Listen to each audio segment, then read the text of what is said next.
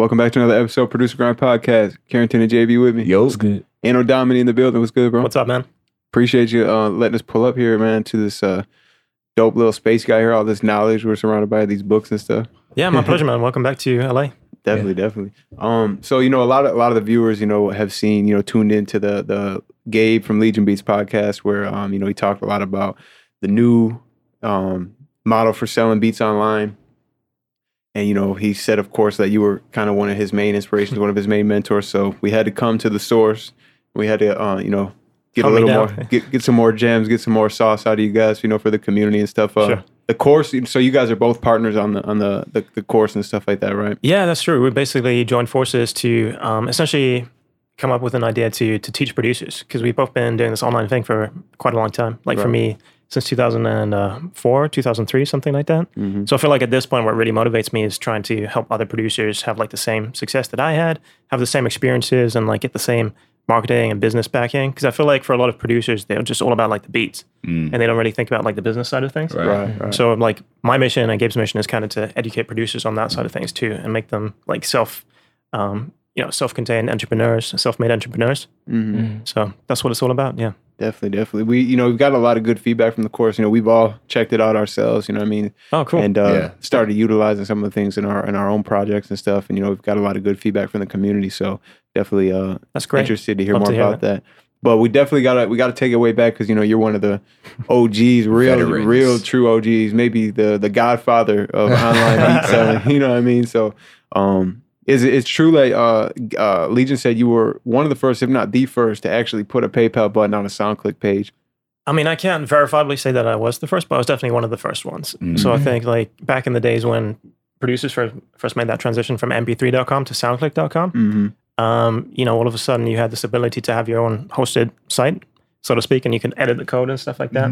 So me and a couple other ideas, um, a couple other producers kind of came up with this idea of actually embedding like almost like a, a store on the site, right? Mhm. So people could actually listen to beats and then buy them right away. Mm. So we just like uh, set up PayPal accounts, put like the little button in there, you know, just like one of those like buy now buttons. Mhm. And I'm, I'm pretty sure I was the first guy to come up with like a drop down menu. So like, um, you know, Mm. artists could come there and actually select like different types of beat licenses. Mm. You know, like a lease and then a sync license for like audiovisual usage or exclusive rights, stuff like that. Mm. So that was like around 2003, I want to say something like that. Mhm. Um, shit, that makes me feel really old. so when you when you first got into um you know making music and, and creating beats was it uh was the entrepreneurship and the online beat selling thing always in mind or is that something you just kind of yeah, you know, it's it's funny because my background isn't really like as a as a producer or a musician. Like I never set out to be a music producer, okay but I actually studied business at school. Mhm. And then, um, as most sort of college kids are, I was I was bored in between classes. You know, there's so much downtown. You just like mess around. So I downloaded some free software because I always loved hip hop. Right, I grew up listening to like '90s hip hop music, but never I never really thought about like the production side of things. Mhm. I mean, I knew who people like RZA, DJ Premier, and stuff like that were, but I never like analyzed like a beat. And then one day I was just like bored, so I downloaded some some uh, semi legal software online, and I just started messing around with that for fun. Posted it on like MP3.com, Mhm. and after a few weeks, people were like, "Hey, this is really cool. Like, where can I buy this stuff?" And I was like, "Hang on." And this like light bulb went off where I was like, "Oh my god, I could actually do something I enjoy doing and get paid for it. That's Right. fucking cool." So I just kind of took that and ran with it, and then always tried to apply like the business side of things back to making music too Mm. because if I was gonna, you know, do this full time and like uh, actually make like a career of being a music producer, I realized that it's not really enough to have like super dope beats. You also need Right. to understand like how to monetize them. Right. Mhm. Yeah, what's the most money you made like off of SoundCloud back then SoundClick. or SoundClick yeah I'm sorry Yeah. Um. So back in the days, like our best years, we'd make like low five figures, like 10, 15 k, something like that. That was kind of like the glass ceiling. But at that point, for me, coming from like a position where I was a broke college kid, that's that seemed like, oh my god, this is like fucking amazing. You know, I can I can pay for college, I can live pretty nicely, and I can do something I enjoy. Mhm. And uh, back then, like other producers would look up to, like the the guys who were like the top twenty, top thirty on SoundClick, is like almost these like beat gods. yeah when you know we were just barely getting by too. You know, it wasn't like it wasn't like we were rolling in money or anything like that. Right. So that didn't really come later until you know the whole funnels thing, which I'm sure we'll talk about. Okay, yeah, yeah, for sure. Yeah, wow. So that that's that, that's surprising to me. I thought you know back then, you know, it would have been because there was way less saturation. Yeah. But then again, there was way less probably independent musicians and artists like that. There was, record yeah. their own music and stuff. For sure. I mean, two, 2003, like SoundClick was still somewhat small. Yeah. And the whole like wave of online producers and like online artists, like licensing music was just starting. Right. So even though we are like dominating the charts, it's not like we were making, you know, millions of dollars or anything like that. But it was still, you know, a good amount for me. I was super happy. Mm-hmm. During that time period of y'all just making a little bit of money, was this still the period where you weren't paying for promo? Like nobody's paying for promo. It's just like That kind of came a little bit later, yeah. So for mm. me, I was because I was one of the first guys to really like do it big on SoundClick. I was always just with every new beat I posted, I was like in the charts at the top. Mm-hmm. So I didn't really have a need to invest in promo. But mm-hmm. then by like 2010 or something like that, you know, all of a sudden everyone wanted to be an, an internet producer, Right. Mm. right? So all of a sudden there was like 10,000 people trying to compete for the top spots. Mm-hmm. And then at that point, SoundClick also rolled out this like promotion thing, you know, to make money, obviously, mm-hmm. um, where you could pay and they would essentially boost your boost your beat and they would show it on their front page and stuff like that. So you could, you know, get a higher rating, get up in the charts. Mm. And then you've kind of naturally been able to stay ahead of the curve and change with the market. You know, what I mean, as far as ways to sell beats online. What was the next phase after SoundClick? Did you did you go to like Airbit or My Flash Store? Or Yeah, for BeatStars? sure. For sure. I mean, the whole online beat leasing thing kind of, it was this big wave, right? That was just starting to crest. Mm-hmm. By 2010, I, I feel like it kind of reached like the peak. Mm-hmm. So by then, you know, some of the produ- producers were making like 20, 30, 40,000. And that was pretty cool. But then it slowly started like falling back down as Mm-hmm. again, down again. So after the crest, like, you know, it came like this big crash. Mm-hmm. And essentially the reason was that there was like a few reasons. But for starters, like all of the producers had their entire business set up on SoundClick. And like the SoundClick moderators, they weren't really interested in like having music producers hijack their site, right? It mm-hmm. started off as this this like platform for indie rock stars to, you know, showcase their music. Right. And all of a sudden, like all these like hip hop and trap and like hip hop producers came and just kind of hijacked the site. Right, right. So they completely lost interest. You know, there was no new features. They didn't embrace like producers because they could have made a killing with that site if they, you know, just went all in and like catered to the aud- to the Right. audience. For sure. But they just kind of left the site to like die a little bit, and the traffic started declining. Uh, the moderators started like kicking people out and stuff like that. So me and like a handful of others were like, okay, so this isn't working. We got to transition. And at the same time, like uh, sites like Airbit and BeatStars were just starting to get big. So at the time, people would just like embed their beats, um, their codes from like Airbit and BeatStars on on SoundClick On SoundClick. Yeah. I remember that time period. for sure. But then like more and more people were just tr- actually fully transitioning to those sites as their main sort of traffic source. So me too, I kind of switched over to BeatStars because to me it was like the best platform. Still kind of is when it comes to beat selling. Um, and then I did the the BeatStars thing for a while, and then in the background I was kind of working on building my own website because I realized like if I really want to have like independence and be in control of my own destiny, it's really important to have my own platform, right? Right. Because if, for example, something like SoundClick goes down, um, if MySpace goes down, which it did at the time, you know, so many people had like their main music, like ma- many artists, not so much producers, but like their main music um, was like MySpace, right? So as soon as MySpace traffic went down, all of a sudden, like all their revenue went went away, their fans went away, and stuff like that. So I realized like I really want to build my own thing, and I set out to basically like develop our own site Right. uh, which we still have now. You know, like from the ground up, we coded the whole thing, and uh, that was kind of the transition for me to be instead of like feeling like I was working towards someone else's goals, I was actually working towards like my own goal and like building my own empire. You know, so it was like a big step for me to also be in control of my destiny, make more money, and be, be more independent, and yeah, just level up my whole marketing game and stuff like that. That's um something that I noticed in one of your interviews that you were talking about having uh, control over your own environment.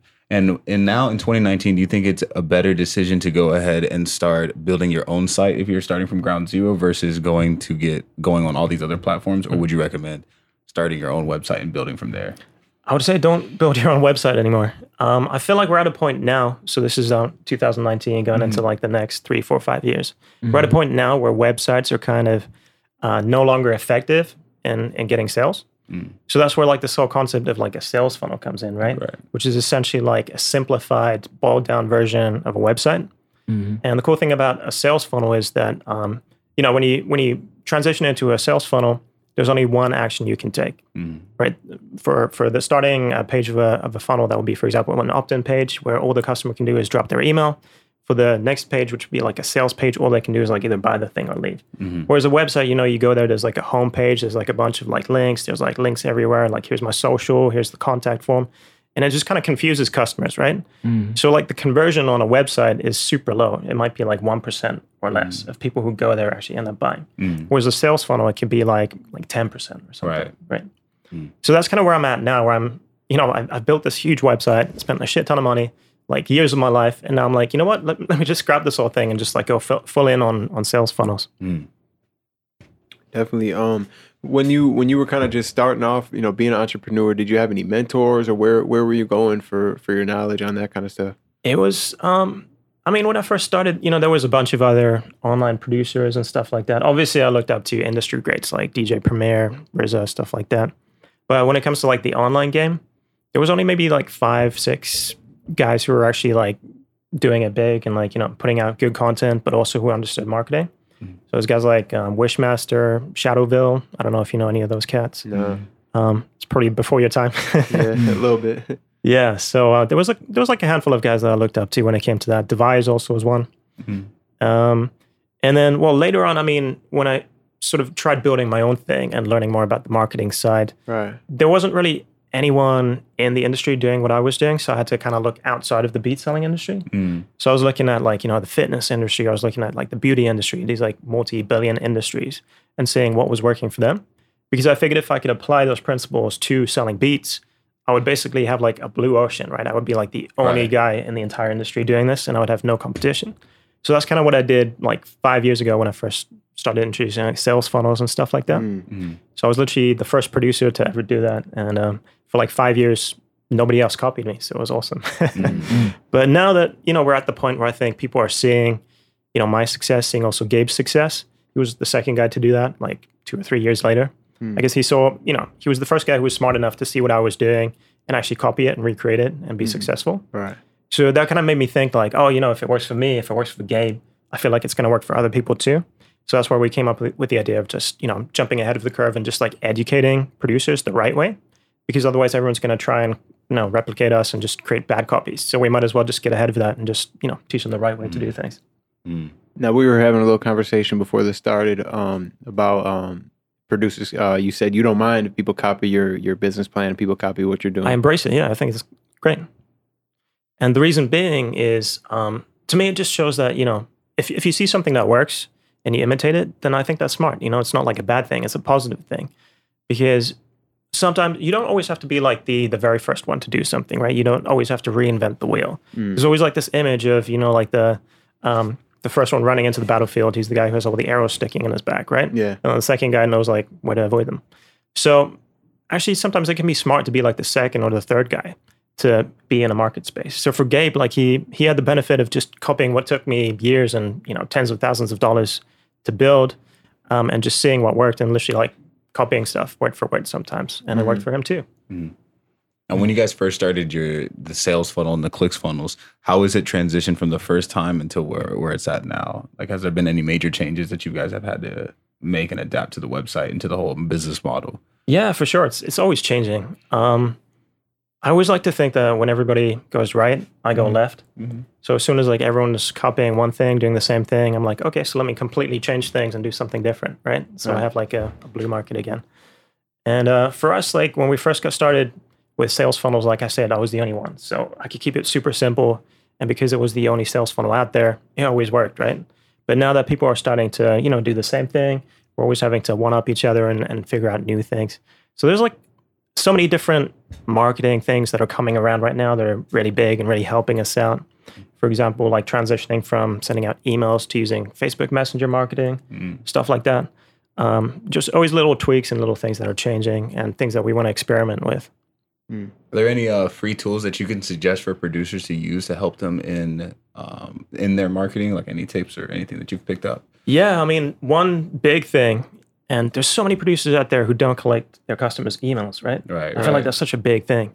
So just set up like a free account on Mailchimp or something like that, um, and make sure even if you're giving away like a freebie or something to collect your customers' emails, or even if you're just collecting the emails from the people that bought from you, that's so powerful, right? Because at that point, you're not just having a one-time sale; you can actually market to these guys forever, and maybe turn it into like a long-term customer, right? Mm. So so many producers out there are, n- are not even doing that, which I feel like is like the most basic, um, common sense marketing, right? Right. when when you're going through the time of investing the tens and thousands of dollars into building the ClickFunnels and stuff like that, or the research. What exactly were you investing into? It was mainly education, like knowledge, courses, and then testing. I spent a lot of money on like YouTube ads, Google ads, Facebook ads. Because once I built a funnel, remember I was like, I had the only funnel, so this wasn't a proven thing. I wasn't sure it was going to work. Mhm. So the only thing I could do it was to like recreate stuff from other industries. Um, you know, go through the process of like copying their funnels. You know, just editing like the content to m- make it make sense for rappers, Mhm. and then essentially just throwing it out there and testing it. Right. So I had to pay a bunch of money on like Facebook ads to see if people would even like come and like buy. And fortunately, it worked out. But of course, there was like a lot of stuff that didn't at first. So there was always like a bunch of wasted money. Mm. But um, I mean, the biggest payoff to me personally is like investing into knowledge.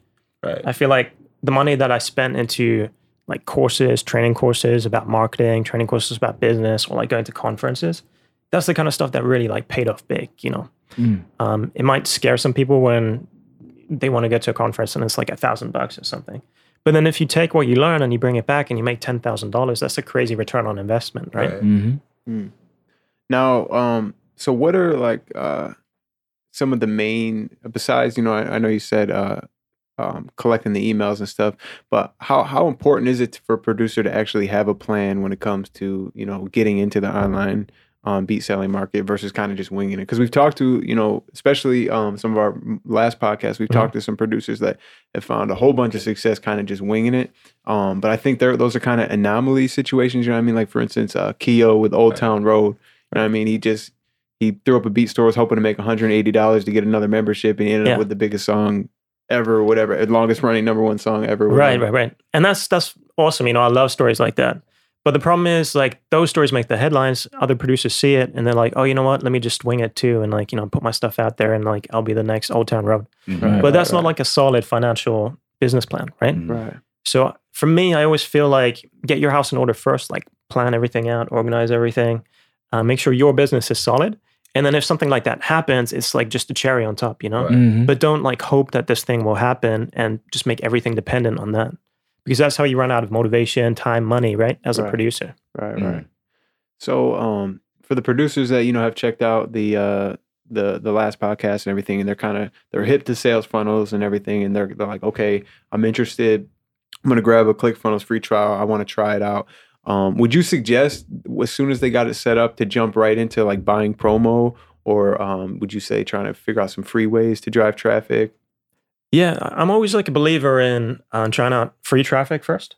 So if you have a new idea um, and it's not proven yet, if you can, just try and like use some free traffic strategies. For example, like hit up some artists on Instagram, try and like network with them, send them there, or try and um, I don't know, get some cold emails or something from like a, a website where rappers are looking for beats, Mm. something like that. You know, Right. because otherwise you could just be throwing a bunch of money to Mark Zuckerberg for paying for Facebook ads, and they'll just be going down the drain Yeah. because you're not sure the thing even converts and does well. Mm. So once it's proven, like once you've sent some traffic there, people are buying it, then you start ramping up and do the paid advertising. Mhm. Because What- that's that's kind of like the disconnect sometimes. Sorry to interrupt you. Like a lot of producers, like the first thing they do is like they just pump a bunch of money into Facebook ads because Yeah. they see other people having success with it. It doesn't work, and then they get frustrated and they're like, "Oh, it doesn't work." You know, Facebook ads aren't for me. Mm. But they haven't even tested the thing. They don't know if it does well. You know. Mhm.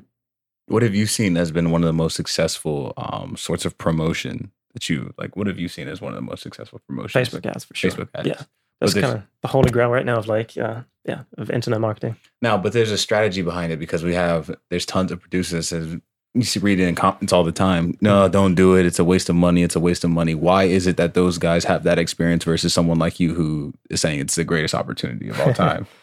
Yeah, so there's there's two elements to that, right? The first one being, like I said, you need to make sure that you have everything in order on the back end. Mm. So you need to make sure that um, your website's working, it's converting well, you have like a good product, you know, you have good beats or whatever it is. If you have a sales funnel, like make sure it works, make sure it's converting, like people are clicking through and actually buying your offer because it's compelling enough, it's Mhm. irresistible enough. If it's not, then go back and tweak it. Mm. And then once that converts, then you can ramp up with the ads. So Mm. make sure that's in place first, though. I see like a lot of producers, they spend Facebook ads and send traffic straight to like their BeatStars page. Right. And that like never works, you know? Mm. Because as I said, you know, um, those old fashioned websites, they just don't convert that well.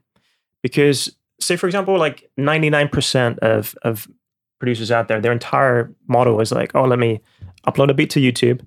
Uh, I'll put like a in the description. I'll put like a link to my beat store. Hope that somebody sees the video, clicks on it, and then buys something from my beat store, right?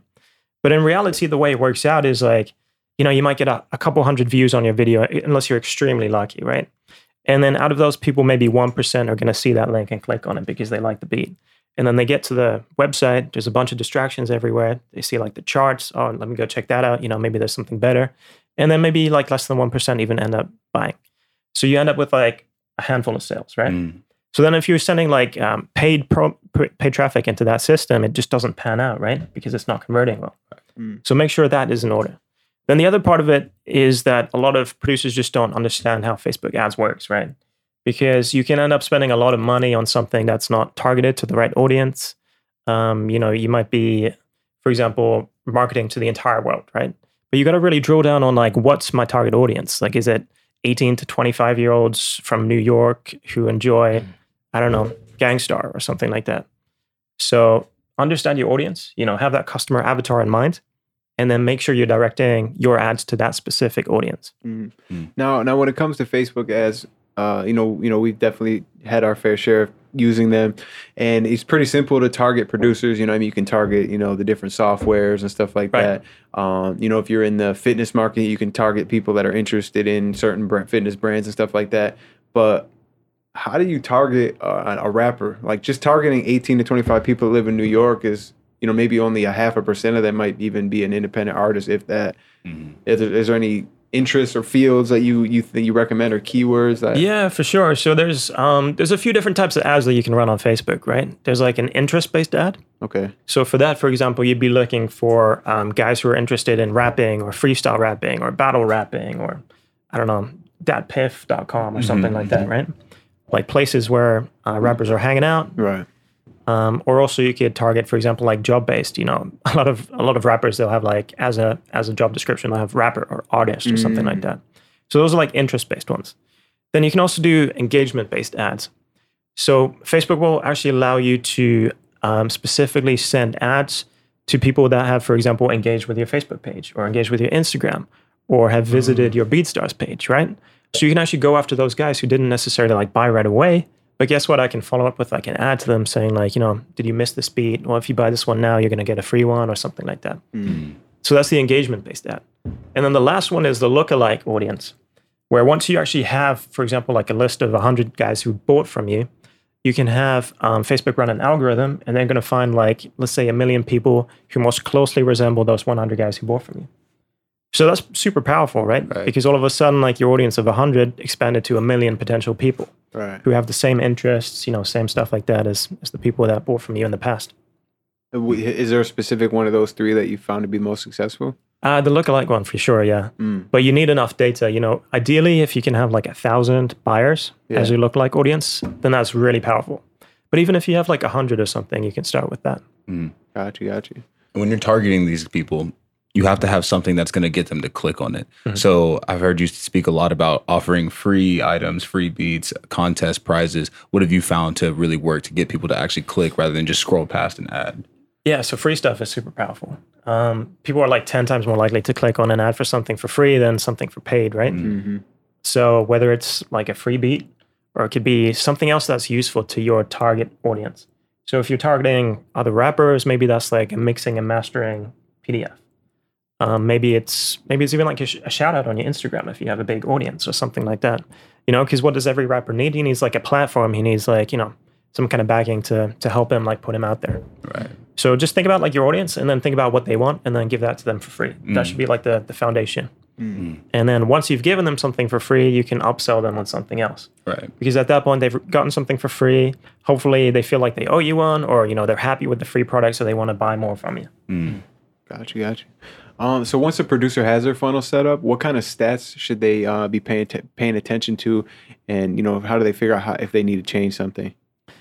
Yeah, so a good benchmark um, for the first part of your funnel. Remember, that's like the opt-in page, right, where you're collecting the email. That should always be the first part because no matter what, even if they like go away, they don't buy the thing, you want to have their email. So hopefully, at some point, they'll buy something from you, right? So on that page, you want to be looking for at least thirty percent, which means like one in three people are going to want to drop their email. Wow. But like a better benchmark is like 50%. If you can Right. get 50%, you're doing really well. Mm. So at that point, you know, if, you, if you're getting a thousand people to your funnel and you're getting 500 emails, that's pretty awesome because at some point in the future, probably like one in 10 of those guys are at least going to buy something, even if they don't right away. For the second part of the funnel, which is like the, you know, the sales page, right? Uh, there you want to be shooting for like about 3% conversion, something like that. So out of 100 people, three are going to end up buying.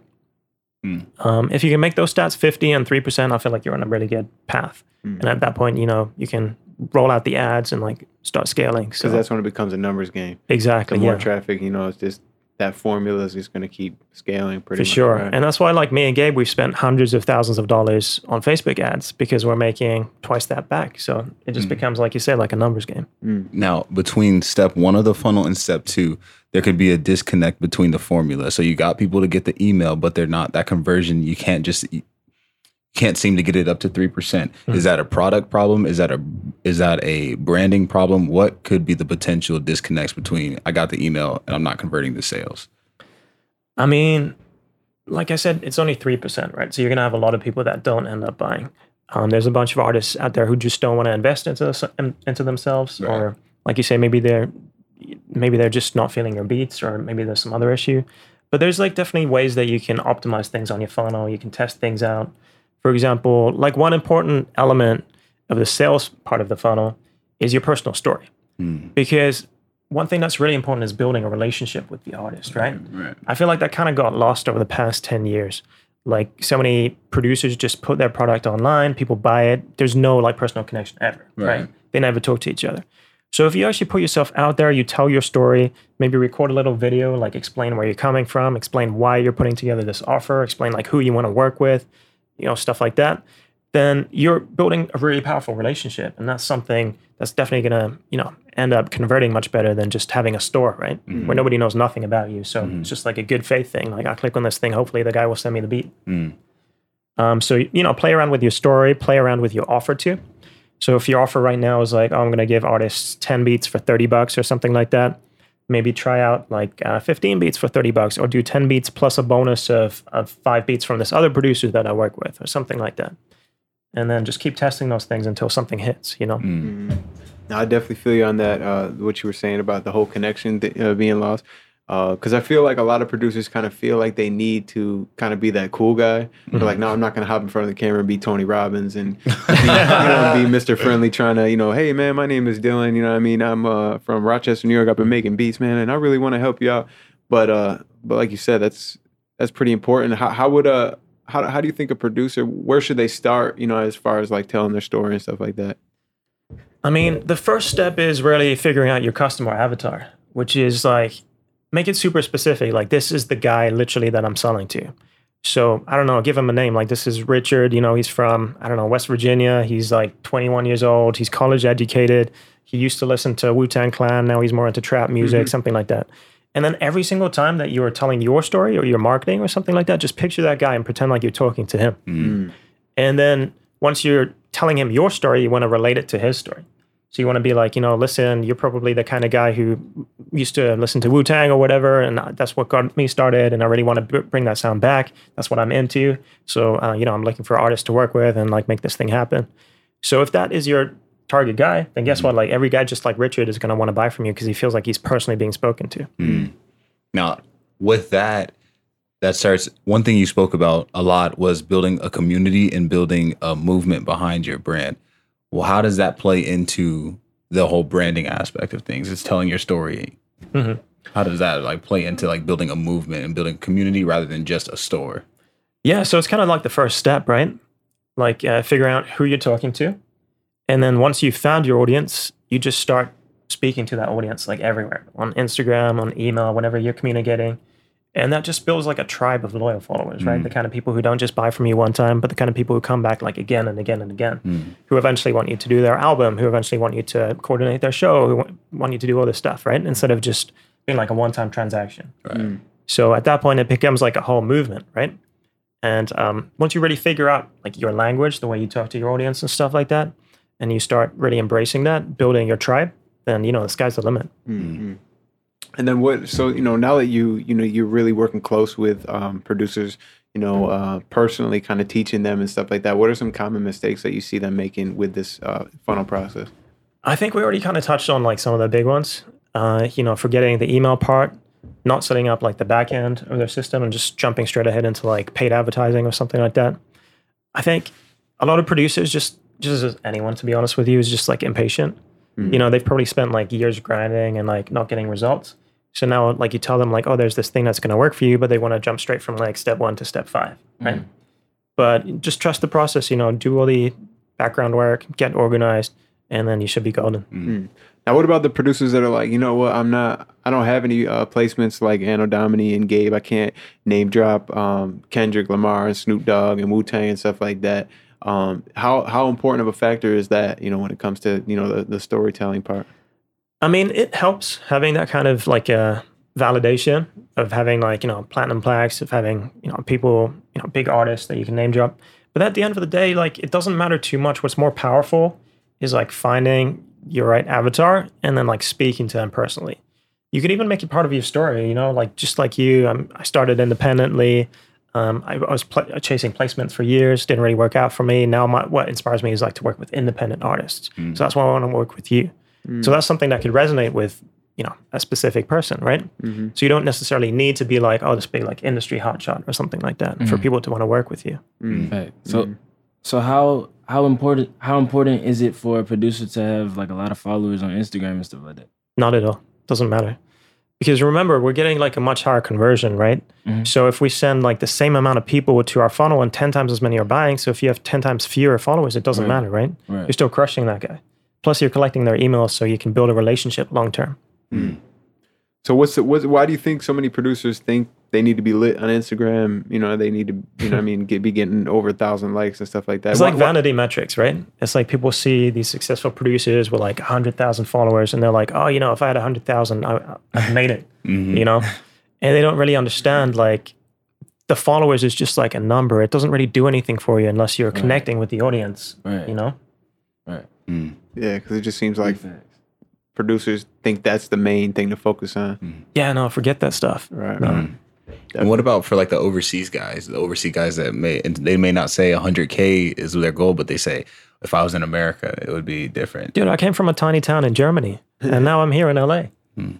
So it doesn't really matter where you're at, you know, as long as like we like we live in this like unprecedented time where through the internet you can connect with like anyone in the entire world, right? Right. So it doesn't matter where you're at right now. All that matters is where you're going, what your plan is, like what your strategy is, and you know, you can do pretty much anything you want. Now, um, kind of backtracking a little bit, when we were talking about driving that free traffic, I want to get some gems here because Gabe dropped a big gem with his cold email hack. Do Oh, you have sure. anything That's his favorite. yeah, for sure. Do you have anything like that that you kind of discovered along the way? Uh, yeah, I mean, for a long time I was doing like the Instagram and Twitter direct messaging, and you could automate that. You know, there was like programs where you could literally automatically send out a message saying like, "Hey, thanks for connecting. Here's a link to five free beats if you like them. Let's work." Something like that.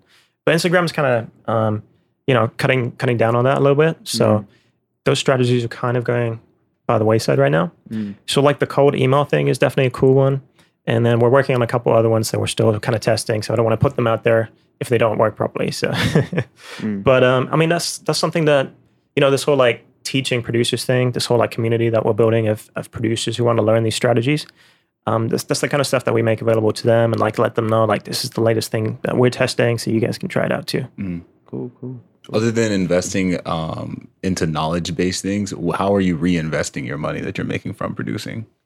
I mean, I still spend a ton of money on like knowledge. You can see the books. Right, right. um, going to conferences, you know, trying to level up and just learning from like the best. Mm. Because I think it's really important to have a mentor, right? It's super powerful to just always have someone who's a couple steps ahead of you who can kind of lift you up and show you the way. So I don't mind investing money into that because it's always paid me back. Um, aside from that, like one thing that's been really important for me as well as a producer is like doing something that makes sense with my money, like investing it into something that's gonna long term pay me back. Because you guys know how it is, like in music, money comes and goes, right? Mhm. Especially the guys who are going after placements, you know, they might have like a big hit and they'll have like a five figure or even like a six figure royalty check. But like by quarter two or quarter three, that's like cut in half. And by like the next year, they're not making any money off that track anymore. Mhm. So unless you can consistently like come out with hits, it's really hard to build up like a solid recurring revenue, right? Mhm. Mhm. So for me personally, like all the money that I made from music, first I invested it into like another business, which is modern producers. Mhm. And then the money I made from that, I invested it into real estate. Mhm. So I actually own five places out here in Los Angeles. And uh, that's kind of where my money from producing went. Mm. And I feel like too many producers, you know, they see that one fat check and they go out, they buy a car or something like that, Right. they buy some nice sneakers, and then next year they're broke. right, right. Mm. Uh, so, uh, are with the properties you on the Airbnb side, the long term rentals? What what's the yeah, so right now we're short term renting them, yeah? but LA is kind of, you know, against short term rentals at the moment. So we're going to transition to long term. Oh, really? And I'm actually They're thinking cutting about- back on it. Yeah, so I mean, it's totally off topic, but yeah, the city, the city kind of said like you can only short term rent um, if it's your primary residence. So if you actually live there, Mm. through the entire city. Yeah. yeah, Wow. And when's that take effect? uh, first of November, so super Ah. soon. Yeah. Damn. So what if you have like a duplex though? Uh, there's like a lot of like little things like that. But if it's rent s- stabilized, which most duplexes are, Mhm. then you can't do any short term rentals there. Wow. Dang. Yeah. The hotel Yeah. industry's fighting back. So Yeah. yeah, yeah, it's, it's the deep pockets of the hotel industry, you know. Right. But uh, yeah, right now we're actually thinking about buying something in Nashville because out there, like the rules are very clear cut and they, they make sense, unlike here in LA. Mm. I feel like a lot of the times when like new technology gets rolled out, there's often like a pushback from government, which is too strong. You know, they, s- Mm, they start right. like over um, over regulating stuff, hmm and then gradually it gets like rolled back. Mm. So right now we're at the point where LA is just like freaking out and It's just the wild putting all this right now. regulation out. Yeah. Does the real estate game does it distract you, or does it um yeah does it distract you at all from the music, or does it become conflicting at any point? Yeah, I mean, I, I wish there was like 48 hours in a day, honestly. Right, yeah. but, you know, everyone's the same, you know. You got to just prioritize and uh, team build. It's really important to have like a good team in place Mm. Because you can't duplicate yourself. You can't be in two places at once. So for me, for like the production side, I've got a team of 10 producers that work together with me. Uh, for modern producers, I have like a crew of guys who just do like customer support, um, uploading things. And then for real estate, we have, you know, like cleaning crews, we have, you know, changeover crews and stuff like that. Mm. Now, what about um? So the guys that are finding success, you know, through these funnels, through online B stores, maybe they're up to six figures a year. How do you know? Because at, at first, you know, when you're starting your business, it's almost like you need to be putting 99.9% of it back into the business. How do you know when it's like, okay, I can take 20, 30, 40 grand here and invest it into something totally left field, you know, real estate or whatever compared to your your primary business? Yeah, it's kind of like a personal decision. You know, it depends. Um, for me, I didn't get into real estate until like four years ago. Okay. Actually, moving out to LA from London was the first time where I actually like you know invested into real estate. Mhm. Um, I've been planning to for a long time before that, but in London, everything's like five million bucks. You know, you Mm. can't afford anything. Wow. So I know like people from the US say like you know Los Angeles is so expensive, but for me coming from London, it was super cheap. so it was the first time where I was like, you know what, let me buy a house. This is cool. Right. Um, so yeah, I actually bought the first place like out in Hollywood. I think it was like 500k at the time. Mhm. Now it's worth like 800k. Mm. Nice. So that's the kind of like appreciation that you don't get in anything else. Mm. Mhm. You know, if I go out and I buy a car, it loses its value by half by the time I drive it off like the the parking lot. You know, Mhm. Right. Right. so spending money on something like real estate is just to me personally, I think a much more worthwhile endeavor. Mm. What about guys that have an extra maybe two, three, five grand laying around? Where would you recommend them investing? Uh, there's like a lot of uh, things that you can do uh, when it comes to like short-term rentals, for example. You don't need to own a property to short-term rent it. You know, you just gotta get like your business cap on, be creative. For example, you could go to a landlord and just say like, um, "Look, I see you have this place for rent. I'm gonna pay you five hundred dollars extra, but I want you to allow me to short-term rent it, Mm. Right. Mm. and then I can put it on Airbnb, make twice as much money, and pocket the rest. Mm. And all I need to spend is let's say five thousand dollars, like you said, for a furnishing." hmm And then guess what? I'm in the real estate business. And then by the end of year one, year two, I might have like fifty thousand dollars, and then I can have a deposit for a house. Mm. Super sauce. I was gonna say they're getting, they're you- off the wall, Jens. Yeah. Yeah, yeah. Like, can you give producers out there maybe like a, a way that you get you got the guidance to instead of getting your money and spending it on designer and stuff like that, invest in it? Like uh, advice on how to do that? Or- No, Yeah. just your mindset. How did you? If somebody gave me a million dollars right now and I went and bought a million dollars worth of jewelry, how did you get in the mindset of you taking your million and buying property with it instead of doing that? yeah. I mean, it's hard, you know. When you get money, of course, you want to just like flaunt it, have fun, enjoy life. And then, you know, I'm not saying don't have fun. I'm not saying like don't do something cool, don't go on vacation, but just get your priorities straight as well. Because like being an entrepreneur is all about like living, you know, five years how other people won't, so you can live the rest of your life how other people can, Mhm. right? So just like grind it out, you know, invest like the next five years. Just say like, look, every penny that I make, I'm going to reinvest in my business, and then I'm going to allow myself to like have some fun. You know, I might go buy a Mhm. car or go on vacation or something like that. So just put it into perspective and have like a long term game plan. Because if you're just thinking short term, then guess what? Like you're always trying to catch up to, you know, getting back to, to zero basically, right? Mm. Now, a lot of producers argue that investing in jewelry and clothes and, and, and your, your style and your image is beneficial for your career, just like it would be for a rapper. How- What do you what do you say to that? Sure, you might get a bunch of Instagram followers, but they're not necessarily going to translate into money long term, you know? Mm. Right. So I would say just be smart, you know, don't don't let stuff like that confuse you or like jade you. Um, money and music just comes and goes, so you got to be smart with what you earn. Mm, Mm. mm. Now, um, speaking of Sparks, and we're looking at all these books. Are there any uh, any main books that like really like set light bulbs off, or really just got everything going for you? I mean, I got to give a shout out to Russell Brunson with dot com secrets. Yeah, that's a big one. That definitely kind of put me on the path for you know sales funnels and stuff like that. So if you want to get a good primer in sales funnels, check that one out. Mm. Uh, Rich Dad Poor Dad is a great book as well. Yeah. When it comes to like mindset for you know like you said um, investing into yourself thinking like a rich person instead of like a poor person Mhm. Mm. uh, that's definitely a good one Mm. um, the art of war classic you know takes a lot of good advice that you can apply it's a bit more like um, you know it's not going to give you actionable actionable advice because it's all about japanese warfare right but there's a lot of parallels that you can draw to like business and success and things like that Mm. so that's definitely a cool one to check out if you're a bit more open to like reading between the lines and interpreting and stuff like that Now, how long did it take you to have your mindset transformed? Because you're not just going to read a book and then overnight be like, "Yep, I don't want jewelry. I want to buy real estate." Yeah. Like, what was that process? like? I mean, like I was saying to you guys, you know, I started 16 years ago, right? Mhm. And I spent like the first 10 years or so just like playing the usual game like other producers do, trying to get placement, you know, getting a few placements under my belt, like 50 Cent, Snoop Dogg, Wu Tang Clan, and stuff like that. And I was like, oh shit, I made it. You know, let me go, you know, go to the club, you know, have fun, Mhm. do stuff like that. But um, pretty soon, like by my mid to late 20s, I realized like all that stuff just kind of fades away and there's nothing that lasts from that, right? Mm. So you might have like fun today, but like a year from now, you're not going to remember that night you spent like a thousand bucks in the club, right? Who cares? True. Right. But what I, what you are going to remember is like lifetime commitments to stuff like real estate or like investments, you know, things that really pay off long term. Mm. Do you have any humbling times, like situations that showed you, like, oh, I shouldn't be doing that, or I should be practicing this, or Yeah. my life this way? For sure. I mean, when I first started and I wasn't making much money for the first couple of years, there was definitely moments when I was just analyzing things and I was like, why don't I get a serious job, you know? Mm. And definitely my parents were telling me like, what the fuck are you doing? Get a Mm. job. right, right, right. And I feel like every producer goes through that, right? There's like a couple of years at least where you're grinding it out and you're feeling like, you know, everything's stacked against you. I can't make this my full time living. You know, this isn't going to work out. I'll never get a placement or whatever it is, right? So to that, I would say just, you know, stick it out. Make sure you have a game plan, you know, that, that long term vision we talked about, and really just educate yourself on like the business stuff, the marketing stuff, and try and like widen your field. You know, don't make your success dependent on other people.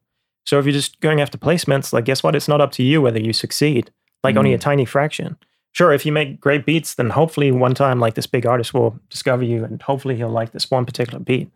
But you know, don't make that your main priority. You know, focus on getting your own stuff in order, making money, and then if that happens, then it's super cool and it's just a bonus. Mm. Mhm. Now, oh, Now go ahead. I'll say there's some people, you know, I heard you say b- develop a long term plan. And for some people, that's easy for them to just go and write it out. But there's like, I know for myself, I'm more of a visual learner. So did you do any sort of, um, like, uh, did you create anything vision boards or any sort of timeline that you looked at every day that kept you on focus? Or how did you keep that? What was your way of making a long term plan? Yeah. I'm a big fan of making lists. Mm. So, I mean, I'll get pretty granular at this point. And it wasn't, I didn't really do this up until like three years ago, and it really helped me, you know? So I'll do like a list of, for example, like my goals for the next five years, right? And then I'll go back and I'll do like, what's my goal for by the end of this year? And then I'll get down to like, you know, what am I doing literally today? Like the single tasks that are going to help me achieve something that's going to be the stepping stone to achieving like the big thing, right? Mm. So even like writing down like a daily schedule, like, hey, from nine to 10, I'm going to be answering emails. From 10 to 11, I'm going to be reading about marketing. You know, stuff like that really helps, I find. Mm. Now we we've talked a lot about you know um, marketing books and kind of like uh, overall self help books, kind of getting people in the mindset. Um, but what about like a step deeper, like uh, you know sales books or for for instance like psych influence of, or the psychology of influence and all that stuff? How has that kind of stuff been important? Yeah, for sure. Um, I mean, for sales funnels, it's it's crazy because even something seemingly tiny like the color of a button can be the difference of like you know making thousands of dollars or making nothing. Mm. Wow. So there's like a lot of psychology that goes into it for sure. And in order to tap into that, I mean, sure, you can like research it, you can see what other people have written about, but also you just test it out, you know? You try something out. Like maybe I'll have a website with a back with like a dark background and then I'll split test out with one with like a white background and see what Mhm. converts better. Mm. And it's pretty crazy, like the the kind of like small differences that can actually end up being huge. Definitely. And then uh, in ClickFunnels, they got those uh, what do they call them? Conversion colors. Mhm. You know what I'm talking about? Yeah, yeah, yeah. Those uh, that is that a good place to start? Start with those colors. Yeah, for sure. I mean, they've they've already spent millions of dollars researching this stuff, so you might as well be a smart entrepreneur and just like you know take the advice of these much smarter guys, right? Gotcha. So definitely start there. Um, I'm always a fan of like taking the advice of somebody who's already done it, you know, who's already succeeded, and then copying that. And then later, once you also have success, then you can start like testing and you know changing things and going off on your own. Mm. But if like day one you're just like, oh, you know, this guy's successful, but let me try and do this whole thing, you know, over here, that's Right, totally right. different. Like, then no. I'm good. Yeah. like I watched a couple of videos. I know what I'm doing. Ten YouTube Right. videos later, I'm an expert. right, right. And it's kind of like, you know, this program that Gabe and I are doing, right? We we literally built a sales funnel for producers that they can just import into their ClickFunnels. right. Copy And it's paste. tested, it works. But still sometimes, you know, producers they'll get it and then all of a sudden they'll change like everything, like the layout, the colors. And I'm like, come on, bro, seriously? Like you just Mm. invested into this program Mhm, and now you're gonna change everything that works. mhm. But uh, you know, that's just uh, people trying to get creative. right, right, right. And um, and now we heard you talk about you're in the the TV and movie sync uh, Mhm. license Ooh, world. yes. Can you talk to us about how you know you even got into that? Uh, yeah, I mean, it was it was kind of the same deal. It was just like creative thinking. So the way that I got most of my syncs, like literally, I would watch like a TV show. Let's say it's Power or something like that, right? I'd watch it to the end. I'd read like the, the list of credits, and they would be like, you know, music department. So I'd like see a name, and then I would go off and research it on like LinkedIn or something like that. Mhm. Hit them up and just be like, hey, I have this music which I think would be perfect for your show. And that's kind of the my foot into that door, right? Mm, So I was just like find people and then reach out to them uh, personally. mm, And when you do that, when you sort of like cold messaging people, it's always really important to offer them something. Like never ask for anything. Don't be like, you know, I want to be on your show, blah, blah, blah. Just be like, you know, here's some free music. If you want to use it, if you like it, let me know. Maybe we can work together. Something Mm. like that. mm. And now also like remember in this, this video you were talking about people sending messages and like sending a message to an artist being like, "Hey, I would love to get some feedback on my on like if I'm sending my beats to an artist, hey, I'd like to get some feedback on it." But that's that's putting all the burden on them and asking them for something. Right. How should someone be messaging their music to get more of a, a likelihood, a chance for them to actually click on it? I mean, flattery always helps, first of all. You know, I checked out your track. I think it's awesome. And then giving something for free, you know, that's Mhm. always big. Like, I want you to have these five free beats. Let me know what you think. Mm, Because then they're getting something for free and then I might give you feedback. Maybe they'll like it and they'll end up buying Right, something from right. you. right. But yeah, never go into like a, re- a relationship asking for something. Mhm. You're never going to get any replies. And if you do, you know, it's few and far between, right? Right. Yeah, don't don't cold DM or cold email people like, hey man, I got um five beats for nineteen ninety nine or whatever. Right. Exactly. It doesn't work, right? Right. It's just a waste of time and it spams and everybody hates it. Yeah. But for example, like somebody hits you up and they're like, hey man, put me on your podcast, you're probably not going to reply, right? But if Right. somebody was Right. like, hey, I've got this guy I want you to speak to, he's a potential sponsor, he's looking for podcasts. Um, and then later he's like, you know, maybe you want to have me on your show. Then at that point, he's given you something. So you feel like, you know, I'm more likely to help him, right? Mhm. Right, right. No, that's a that's a definitely a big psychology thing right there.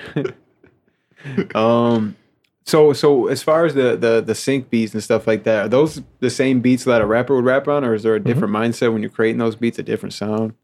I mean, if, if you're really going to go after like sync, there's a certain format that they like to have things. Okay. Like the music departments, usually they want them in like, let's say 30 second snippets, and then they want like a one minute version. They want a version with intro, without intro, stuff like that. So you can get pretty deep into that game if, if you really want to do that. But for me, I just, I make beats. Um, I put them on the website. I license them to content creators just as much as artists. Mm-hmm. So for me, I don't really go through the trouble of like trying to you know break things down into like right format and stuff like that. Gotcha, gotcha. So it is possible for a producer to get into the sync licensing industry because I felt like the longest time, like even the way I would think about it, I'm like you have to have a big brand to get into this stuff. Like you can't just. No, not might- at all. I mean, you may be able to, but you have to know somebody. Or So yeah, your uncle has to be uh, the guy of at, music at Warner, Warner. or something. Yeah, Yeah. Hey, I mean that doesn't hurt. right, Yeah, yeah. right. But at the same time, like I said, you can like research people. You can create your own relationships, right? You can Mhm. build your own network. So whether that's like researching them and hitting them up online, or going to like a conference or something like that, where they all hang out and like actually talking to them. Yeah. And again, like go there, become you know, come prepared. Give them free music or something like that, or give them, for example, like a free contact, something that is going to be valuable to them. And then in return, they might want to help you. Hmm. And watch the Ryan Leslie episode before you go to those conferences too. You know what I'm saying? Do it. There you go. You dig.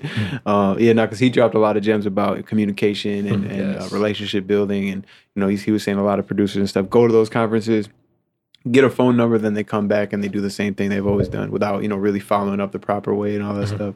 For sure. Um, so um, we so talking back a little bit about the funnels. I know you and Gabe are big on just selling more than beats within these. Um, you know, uh, you guys got courses and, and stuff like that. You also offer the the artists and stuff that, that you know buys into the funnels. What have been like your um your best performing like accessory um purchases or offers? So I don't know if like Gabe talked about this much, but the reason why we offer a package of stuff is because like a beat lease these days is like a commodity, right? So commodity being something that you can buy almost anywhere for roughly the same price. Mhm. So with beat leases, like sure enough, there's like a lot of crappy producers, but also, thousands of dope producers out there. And guess what? You can buy a beat from any one of them for almost the same price, right? So it's Yeah. a commodity, right?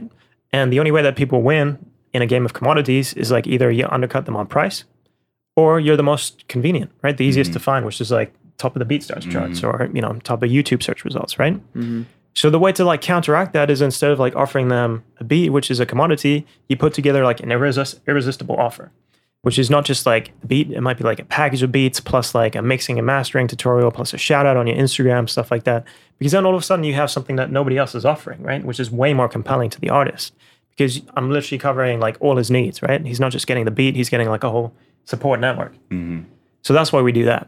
And like some of the stuff that I've used personally that's really worked well is um, yeah, like PDFs, like helping them with like recording setups or with mixing and mastering, uh, record label contact lists, radio DJ contact lists, um, anything that's going to help them like put their stuff out there.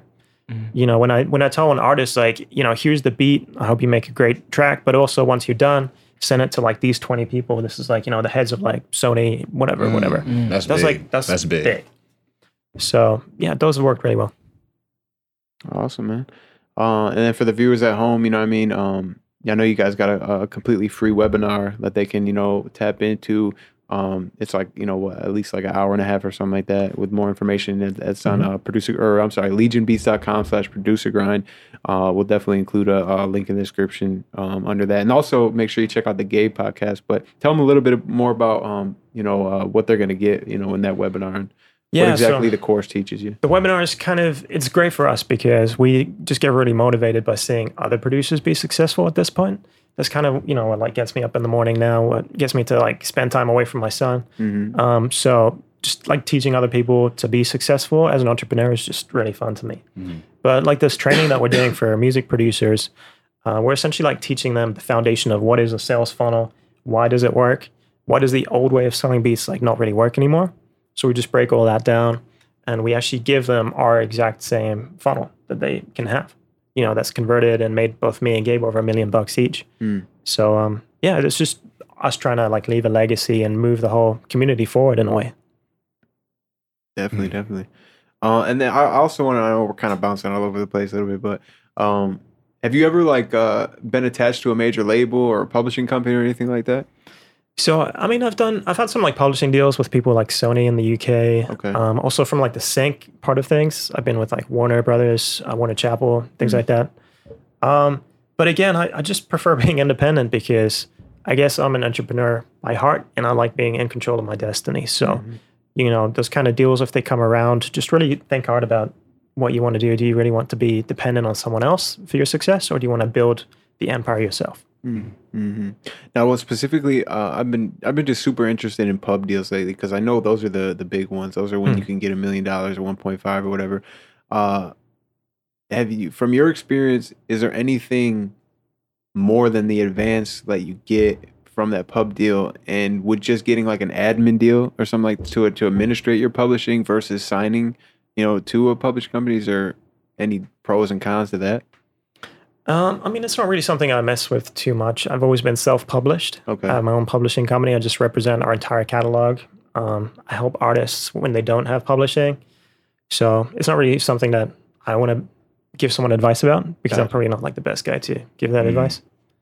Fair Yeah. enough. Fair enough. Okay. Cool, man. Yeah. So uh, definitely appreciate you know the knowledge and stuff, and uh, definitely giving people a little more advice and insight on the the new way to you know basically uh, sell. Well, first of all, what do you what do you, what do you see saturation looking like in this new current model? Because you know the same thing happened with SoundClick, got too saturated. BeatStars and all that stuff is you know really YouTube and all that is super saturated. Right. What do you think that looks like in this model? So right now there's me and Gabe, right, who are doing the sales funnel thing, and then there's maybe like 20 or 30 other producers who are just starting to get in on it. Compare that to 500,000 producers who are on BeatStars right now selling beats through their platform. Right. So we're talking about like 0.0001, right? It's still like a massive market. It's going to take years and years for other producers to catch up. So the guys who get in on this right now are the ones who are going to kind of rise to the top and really benefit from that like competitive advantage, right? Mm. Now, of course, like eventually any new sales model, any new marketing tactic, anything like that, like years down the line, uh, there comes like a saturation point, right? Right. But it's all about like just getting into the mindset of being an entrepreneur, of like being a marketer, being a business person instead of just a producer. Because once you do that, you can actually like pinpoint and recognize new opportunities as they come around and just jump on those. Mhm. And again, I'm sure that's something that like me and Gabe are always going to share with the producer community to uh, try and stay ahead of that. Do you ever do you ever feel like well I feel like it, it won't get saturated quick because this business mindset you have to put you have to invest your time into it and your money. So Mhm. with most producers, not even just producers, most average people, they don't invest their time or money into their self wanting True. to be, you know, on another level. They don't they don't invest. So Yeah. I really don't see it anytime soon. I mean, I do think eventually most producers are going to try and do like a sales funnel, but of course, like maybe 1% of those are actually going to do it the right way. Mm. So there's going to be, through. like on BeatStars and, and Airbit, you know, there's like millions of producers, but very few of them are actually making good money, right? Mhm. It's going to be the same thing with sales funnels, I feel like. So there's going to be the guys who like have the right knowledge, who understand it, who implement it the right way. And there's going to be a bunch of people trying to imitate it and not make mon- much money, and then probably say it doesn't work. So right, right, right. But yeah, like you said, you know, you're talking to uh, millions of producers on one platform versus only a couple hundred right now because it's just getting started. right, for sure. Cool, man. Hey, man, we appreciate you letting us pull up and uh, appreciate you dropping gems on the community. Yeah, my pleasure. Good having you guys. Short-term rentals. Yes, sir. Really set something off here. Right. All right, man. Another dope episode on the books, man. Peace, y'all. Peace.